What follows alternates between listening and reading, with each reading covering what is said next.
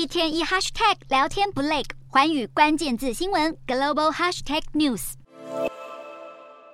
充满自信站上发言台，美国总统拜登会这么兴奋，是因为劳工部公布的最新就业报告，不管是失业率还是就业人口的表现，都比预期亮眼许多。虽然拜登打算在七日的国情咨文演说中好好阐述美国的经济状况，但他还是先一步放出这个好消息。原本专家预期，美国一月大概会增加十八万五千个工作，失业率则在三点六趴左右。不过，工作实际增加了五十一万七千份，出乎意料之外的好，而失业率则是来到三点四趴，处于五十多年来的最低点。另外，由于去年底美国就业市场强劲，二零二二年的就业人口也比预估多出超过五十万，这样的经济表现可以说是为拜登政权注入强心针，让他可能的连任之路更顺利。事实上，民主党内已经开始在准备二零二四年的总统初选，其中就做了这项变革。过去民主党总是在白人占多数的爱荷华州以及新罕布夏州最先举行初选，这次则是选择将将有大量非裔人口的南卡州放在首位，显示民主党想强调自身重视少数族群的立场。南卡州的民主党人预计将在二零二三年的二月三日投票，而其他州的初选也会在同年的二月陆续开跑。